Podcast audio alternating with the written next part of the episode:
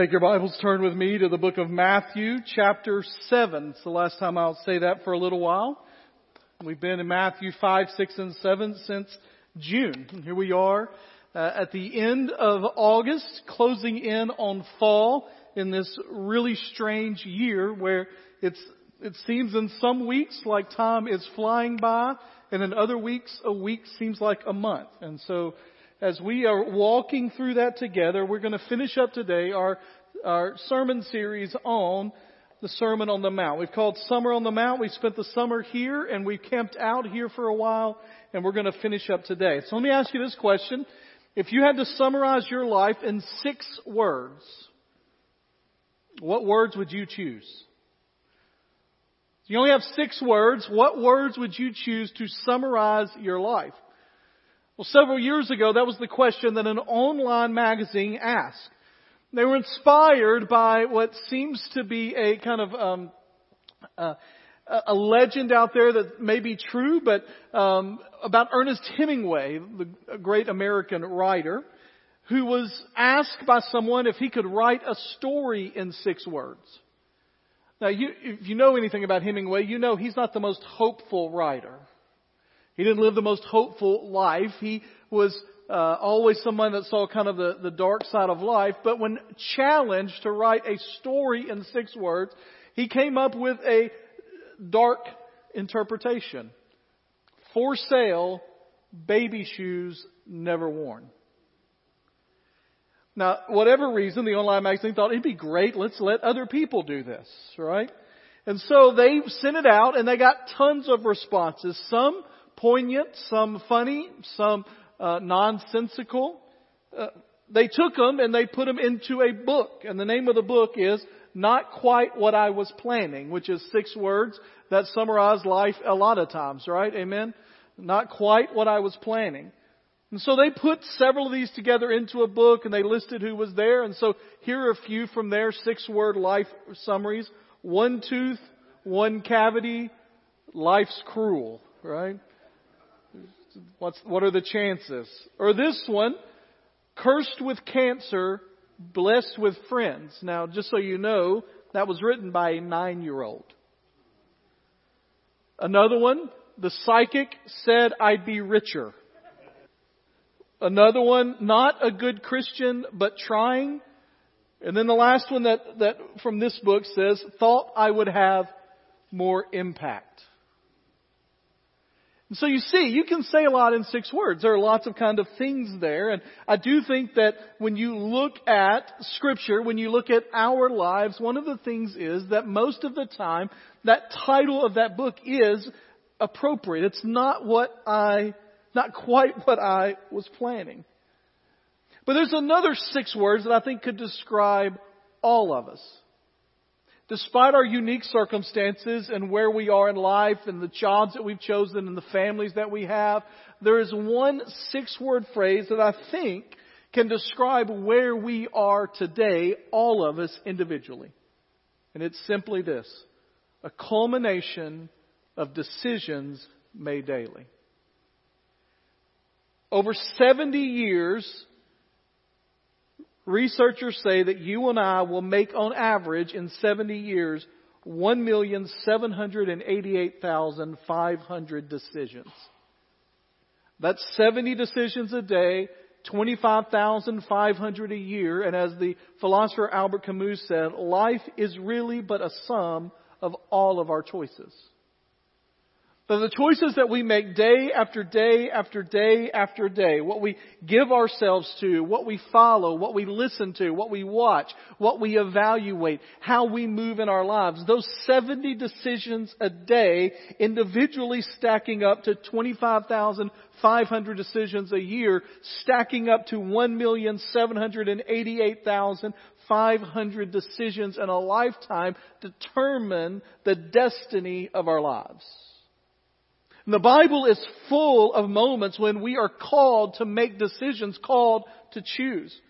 Joshua 24:15 Choose this day whom you will serve. As for me and my family we will serve the Lord.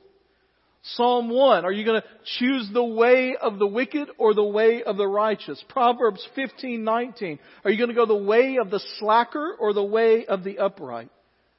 Deuteronomy 30, 19 and 20, when God says, I set before you today both life and death. Choose life. Today we come to the end of the Sermon on the Mount and it's decision time. One of the things that was drilled into me in my studying in my schooling in my college and seminary and um, PhD work, one of the things that was drilled into me is that if you don't call for a decision or force or call for the listener to make a decision or a choice, it's not a sermon. It can be a Bible study, it can be a lesson, it can be a discussion, but that sermons must end with a call to decision. Now that comes biblically from Peter's call on the day of Pentecost, and it comes from this sermon. The Sermon on the Mount ends with Jesus saying, now choose. So just a quick review to summarize what's happened. This is the point of the sermon we do last week or in the last three weeks, three months of our sermon series. Here's what we've learned. The Sermon on the Mount starts with a discussion of the Beatitudes, of the character of the people of God. And then in Matthew 5:20, the theme of the entire sermon is unraveled after the beatitudes, after Jesus gives his relation to the law and he says that for those listening unless their righteousness was better than those that they considered the most righteous, they would never enter the kingdom of God. He says that's especially true in your attitudes. And so there's that whole section of, you have heard it said, do not commit adultery, but I tell you this. You have heard it said, do not murder, but I tell you this. And it goes to the heart of who we are and the inner part of what we believe. And then he says, unless your righteousness is greater in your disciplines, in prayer, in fasting, in giving, you'll never enter the kingdom of God. And then he talks about whether your righteousness is greater in faith. And he talks about how we handle money and how that is our security and about how we worry in life and that if we truly were followers of Christ, of God, we would not worry or have financial worry in our lives.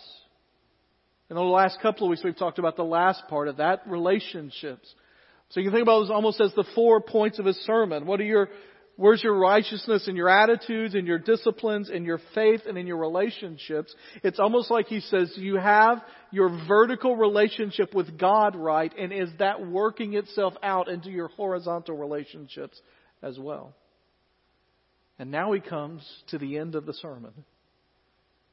And at the end of the sermon, he calls for a decision.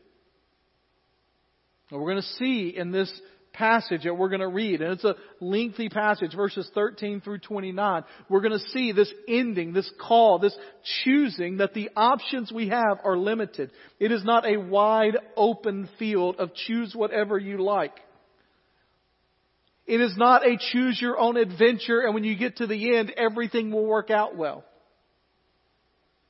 That the fruit of our choices will be evident to people around us and that the consequences of the decisions we make are eternal. Matthew chapter 7, starting in verse 13, says this Enter through the narrow gate, for the gate is wide and the road broad that leads to destruction, and there are many who go through it. How narrow is the gate and difficult the road that leads to life, and few find it. Be on your guard against false prophets who come to you in sheep's clothing, but inwardly are ravaging wolves. You'll recognize them by their fruit. Are grapes gathered from thorn bushes or figs from thistles? In the same way, every good tree produces good fruit, but a bad tree produces bad fruit. A good tree can't produce bad fruit, neither can a bad tree produce good fruit. Every tree that doesn't produce good fruit is cut down and thrown into the fire, so you'll recognize them by their fruit. Verse 21. Not everyone who says to me, Lord, Lord, will enter the kingdom of heaven, but only those who do who does the will of my Father in heaven.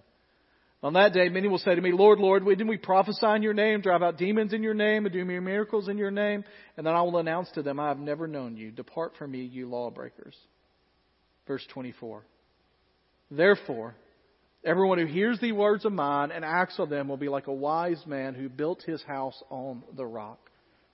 The rain fell and the rivers rose and the winds blew and pounded the house Yet it didn't collapse because its foundation was on the rock. But everyone who hears the words of mine and doesn't act like them will be like a foolish man who built his house on the sand. The rain fell, the rivers rose, the winds blew, and it pounded that house, and it collapsed. And it collapsed with a great crash.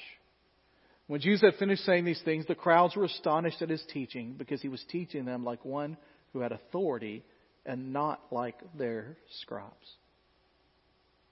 A couple of things to be reminded of as we dive into this particular portion and to the choice section of this sermon is remember that he is preaching to a crowd of people that would have included scribes, Pharisees, religious leaders of their day, who he is basically calling out what they are teaching to the people. He's also preaching to people that are gathered trying to seek and to find their way to what God would have them to do. And He is warning them against following the teachings of those that are giving them, at the same time calling those that are giving them to come in repentance and follow Him. And so when he gets to the end of the message, he's going to remind them of some things about the choice that is set before us. And the first one he says is that we need to choose between the narrow gate and the wide gate. Now to kind of put a little more into it there, he's telling us to choose between the narrow gate that leads to life and the wide gate that leads to destruction. At the beginning of that in verse 13 it says, enter through the narrow gate. That's a call for decisive and immediate action. That we must make a choice in our life at some point to say, I am going to seek and define the way of God, the way of Christ. And that is not the wide open way, that is the narrow gate to life. The comparison is obvious here, that there is a wide road that looks easier to travel and that more people are on, and yet it leads to destruction when the narrow path that follows what God would intend is less open, less easy to travel, and yet is the way that we should choose. Over the summer, we, um, a couple of times, two or three times, went and visited waterfalls or hiking trails during this COVID quarantine. We weren't traveling. We, we you know, we all, all of our church trips were canceled. All of our family trips were canceled. And so we just take a weekend and go. And it was interesting to me. There were two in particular that I contrasted in my mind. We went to Burgess Falls. Anybody here been to Burgess Falls? Hiked that, right? Beautiful, big, uh, waterfall. We hiked it. Now what I noticed when we first got to Burgess Falls is there was a definite entry point that was wide and that the path for a trail was wide and well worn and obvious. Now, just to be honest with you, those are the ones that I like. Can I get an amen in the house of the Lord? Like well worn, lots of people have been on here, feels safe, feels good, good to go. Could see every, you know, you could see as you're looking down and you're walking towards the big overlook and all of that, you could see your whole family, even though my boys are sprinting, trying to go as fast as we can, and some of us are trying to observe and enjoy, and you just, you know, we're different, but you can see everybody, like, okay, we're stretched out, but we can see. The other one we went to that was different than that was one that they're trying to develop and build in Maury County that is um, winding stairs. Just in the middle there. And it is not cut out and well worn and wide. We got separated on that. Susan and Susan and um, Ava took off one way, the boys were on their own path, and Maddie and I were together. And there was this part of it that we thought everybody was going to try, and found out we were the only two that tried it, and it was extremely difficult, and there was no discernible path on parts of it. I don't like those. It was also straight up. It felt at times there was a moment in that when, and I assume we were on the right trail when I had to figure out foot placement and hand placement to get up a rock. Yeah, I don't, I really don't like that, all right? Jesus says that for many people, and it's not even like a well worn trail path, it's like a super highway that is built. The way that leads to destruction is the easiest path to see. But the way that the Lord calls us to is a narrow path. Now, this is not a new thought for us today or even for Jesus. It was in Jewish thought throughout, this wide and narrow. Proverbs 1, verses 10 through 16, Solomon lays out for the one that he's writing to his son, saying, Listen, there are going to be easy choices to make that aren't necessarily the right choice. He tells us, Jesus does in here, why we're to choose the narrow road. He says because it leads to eternal life and because it very few find it, that it is something you have to search for. And throughout the Bible, we see this exclusivity taught. And it is so countercultural to the way we live today that we think that there is one way in order for people to be saved and spend eternity with Jesus in heaven, but it is not foreign to what Scripture teaches. On Wednesday nights, I'm teaching a Bible study online and in here on the Ten Commandments. And the very first commandment is what? You shall have no other gods before me. It's not like Jesus is the one that introduces this idea that it's a narrow path and only one way to get there, but he does talk about it. John 14, 6, I am the way, the truth, and the life. No one comes to the Father except through me. Acts 4:12 There is no other name under heaven by which men might be saved other than the name of Jesus. 1 Timothy 2:5 there says that there is one God and one mediator between God and humanity and that is the man Jesus Christ. And so when we get to the end of the sermon, what Jesus is trying to give to the people that are gathered there, what he wants them to understand in that moment is that this is not one of many options you have in life that will take you to the right place. This is not the proverbial multiple trails to the top of the mountain and when we get there we're all in the same place. He says this is the way. This is the choice. This is the road. This is it. And again, we live in a world where we say that and people think of us as closed-minded and intolerant and people that aren't in touch with the reality of the world around us. And yet, if that is true, if it is true that there is one way to get to eternal life in heaven with God, and we say, now you can do whatever you want to, then we are being cruel and dishonest to the people around us. I've talked about this a couple of times, but one video that every time I think about this comes back into my mind is the video of, it's a YouTube video of um, one of the magicians from Penn and Teller. I think it's Penn. It's the one that talks, whichever one talks. And he says in this video, he's an, he's an atheist, or I think he classifies himself as an agnostic. But one of the things he says is, if you believe that the only way that I can spend eternity in heaven with God is through Jesus, and you do not tell me that, it is the same as if there is a bus coming towards me and you do nothing to protect me from getting hit. Now he says he doesn't believe that, but he says, I don't understand why people get mad at Christians for telling people that. Jesus never shies away from it, and he comes even in this as he has given a heart. When you think about what he has talked about in the Sermon on the Mount, it is hard. Amen? I mean, it is not easy stuff. He didn't throw softballs to us and say, just try your best. This is not a ribbon for participation kind of sermon.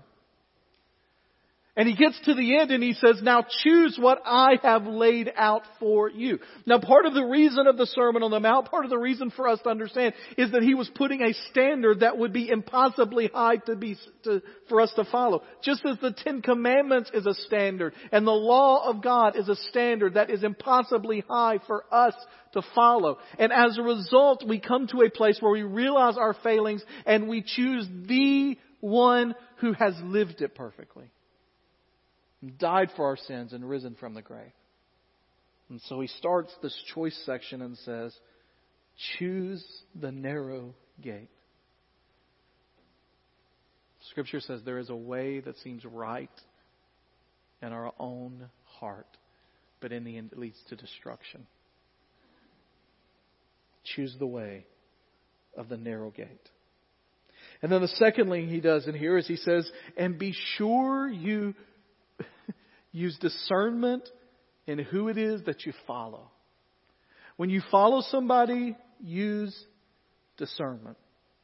Now the way he talks about this is he says, be careful, and this must have been an awkward moment for several of the scribes and Pharisees, and we're not sure in this particular message how this was delivered, if there were, if he was looking at people, if he was talking to people, if he was talking to the crowd and saying, be careful about wolves in sheep's clothing, be careful about those that are trying to lead you in a different direction, or perhaps in the style of Jesus, he was looking directly at the teachers and the Pharisees that are around him saying, be careful about these that would lead you astray.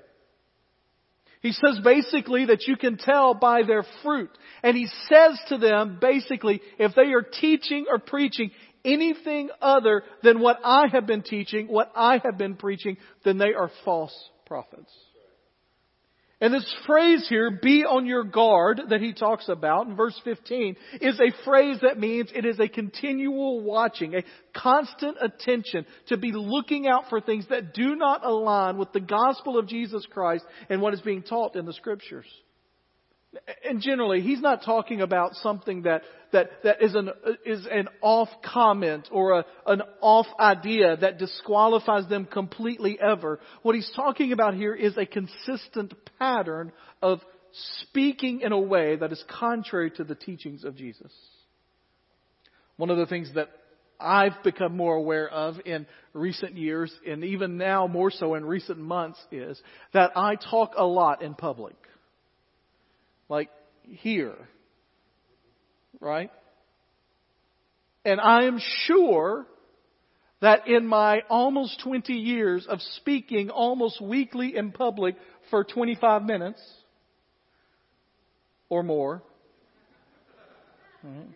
at least 25, 30, 40 minutes, that there have been moments in that time when I have said things that are inaccurate or wrong. I know there are. And so it's not like, well, one time Brother Lyle used a statistic incorrectly and misquoted it, and so we can't ever listen to him again. That's not the kind of discernment Jesus is talking about here. What he's talking about is, are they preaching the same message of the love of God and His desire for people to be redeemed in spite of the fact that they can't do it themselves, that God is willing to reach out to them, that He is going to save them through grace by faith and not of works, lest any man should boast? Does it mean that He is, are they teaching that, that there is a standard that God desires that none of us can match up to that? And after we have been saved by God, after we have been saved by Him, then there is a way that we want to live in order to honor and to glorify Him, but that that is not what saves us or keeps us saved. Does the doctrine, does the teachings that they're doing consistently line up with the gospel of Jesus Christ? Do they falter on either edge of throwing off all responsibility to not worry about what we do after we've been saved because Jesus has saved us, what does it matter? Or do they falter on the other side of putting such a heavy burden on us that we can't possibly bear it? One of the people that I'm fascinated with in the history of the church is a guy named Billy Sunday. Billy Sunday was an evangelist. You can directly trace Billy Sunday to Billy Graham. Uh, Billy Sunday was one of the ones that would tour the country and they would erect um, auditoriums or temporary places, kind of like the Ryman that was erected for revival and church meetings that's turned into a music place. But he would go around the country doing that. He's one of the ones that's famous for putting sawdust, the sawdust trail, walk the sawdust trail. And Billy Sunday was a former baseball player who was saved out of that. And he would often in his sermons find himself running and sliding on stage or into the crowd. Okay? So I'm a baseball fan. I love these kind of stories. It's kind of fun. But Billy Sunday was also of that time frame when he talked about being saved and then he said, and if you're saved, here are things you would never do. And that included a lot of things that my grandmother said I would never do if I were saved and did not happen in her house. Like cards.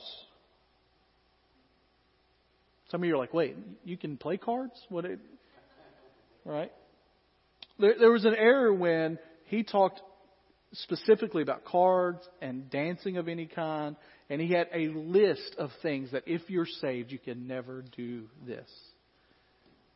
And one of the things that I love about Billy Sunday was his bold proclamation of the gospel. One of the things that I look back on and say, what are my key elements that I have from my life that I say, well, real Christians would never do that?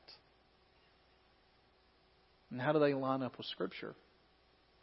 Jesus says that if you watch people long enough, if you're consistently on your guard, then you'll be able to tell those that are genuinely trying to live for the Lord and teaching the things that God's called us to teach, and those that are not. One of my commitments to you as your pastor is that I want to and I try to stick closely to what the Bible teaches. Because here's the thing in those 20 years, I know I've said some things wrong, but at any moment that I have taught what the Scripture teaches, I have taught nothing wrong because God's word is always right. And we want to be tied to that. Then when you go somewhere or you're a part of something or you're in a Bible study or you're talking to someone and they're giving you advice or life lessons or how to live like a Christian and it is not biblically based, you need to be on your guard. Whether that is a pastor from the pulpit or a friend at work or a family member giving you instruction. So he says, choose the narrow way that leads to life. Be careful who you listen to in the progress. And then the last thing is, make sure your confession is genuine and not false. I'll be honest with you, verses 21 through 23 are scary verses, even for those of us that call ourselves followers of Jesus Christ. For those of us that work, for, for me that have given my life to my vocation of doing this. In verse 21, when it says, Not everybody says, Lord, Lord, will enter on that day, but only those that do the will of my Father. Think about the other parts where the sheep and the goats are divided, and where Jesus talks about doing that for the least of these, and that people come and say, Lord, what about this and what about that? First of all, I just think it's kind of crazy to think about when you read this passage, people arguing with God about how good they are. And that's one of the points Jesus is making that nothing that we do in our own power for our own sake or for our own kind of trying to bring righteousness to our life is intended to save us. Didn't we prophesy in your name, drive out demons in your name, and do many miracles in your name? And the point here is not that they may not have been out there preaching, may not have been out there driving out demons or doing many miracles. The point is they never had the relationship with God in the first place. And he says to them, Depart from me, you lawbreakers. And verses 24 through 27 then give us a picture of what determines whether it is true or whether it is false. And there's only one difference between those that build on the rock and those that build on the sand. And just so you know, the word for wind here is not like a little wind, it's like a major wind. A wise man who built his house on the rock is someone that hears the word of the Lord and puts them into practice. The one that builds his life on sand hears the word of the Lord and does not put them into practice. Does not live them out. The word wind here could be translated in a modern interpretation of this as, and, and I'm not, I'm not saying that this is what they had in mind back in the day that Jesus said it because this really wasn't a factor of what was going on there, but it can be interpreted and understood in the same way we understand hurricanes. And here's the thing, okay? We saw what hurricanes can do this week. And the devastation they can bring. And the point that Jesus makes is this, is that our lives at some point, maybe it's during our 70, 80, 90 years on this planet, or perhaps it is at the end of our lives, but at some point our lives are going to have a moment of reckoning. And in that moment of reckoning, either through the circumstances of our life falling around us, or when we get to the end of the life and we have to stand with our judgment coming from the Lord of whether we are His and have accepted the grace and mercy that comes through the death and resurrection of Jesus Christ or we are not, that at some point it will be revealed the foundation upon which we have built our lives. And the only difference between these two is did you do what I said? Did you act on what I preached? Or did you not? I want to make very clear here. He's not talking about what I preach. He's talking about what he does. And by that, he means not only the Sermon on the Mount, but what we know to be his life, his death, and his resurrection. By the way, he doesn't end the sermon on a very hopeful note. Right? It's a little fire and brimstone at the end. It collapsed with a great crash, and then he's done. I think he did that to leave that image for them in their mind of the destruction that comes from not choosing the narrow way the way of God, the way of Jesus. Verse 28 and 29 just remind us of the power. When Jesus had finished saying these things, the crowd were astonished. He was teaching them like one who had authority, that there was something there. The most important decision that you will ever make in your life is whether or not you're going to accept the grace and the mercy of Jesus Christ and is offered in saving you from your sins. And whether you're watching online or you're here in the worship center today, of the millions of decisions that will be made in your life, none of them will matter if you don't make the decision to accept Jesus as your Lord and Savior. So, have you done that? Is there fruit in your life from that? Is there some way that we can see that that has happened? Is there a discernible way that you can see? Jesus says uh, uh, uh, basically a, an orange tree can't grow apples. And if you're not a believer in Jesus Christ, if you haven't accepted Him as your Savior, you can't grow the fruit of a Christian. Not that it lasts. Have you made that decision to accept Christ? Is there discernible fruit in your life? And have you built your life on the rock of obeying and following what God's called you to do? Let's pray together. Heavenly Father, we come today realizing that if the standard that we have to follow is perfection, and if the standard even for our lives is perfectly following even this Sermon on the Mount and that's it, then we are all woefully short of following you. And so, Lord, today we pray that as we are gathered in this place, that we would first of all confess and admit our need to be saved by you. That without you, Lord, there is no hope. That without you, Lord, there is no hope in this life.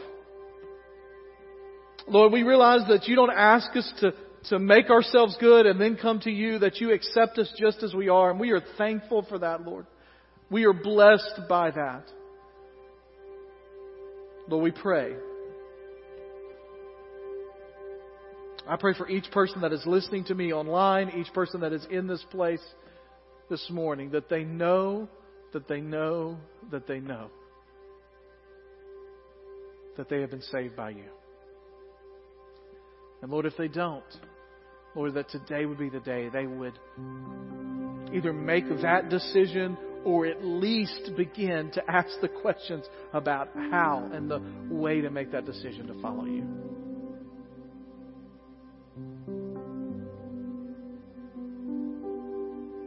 In Jesus' name I pray. Amen.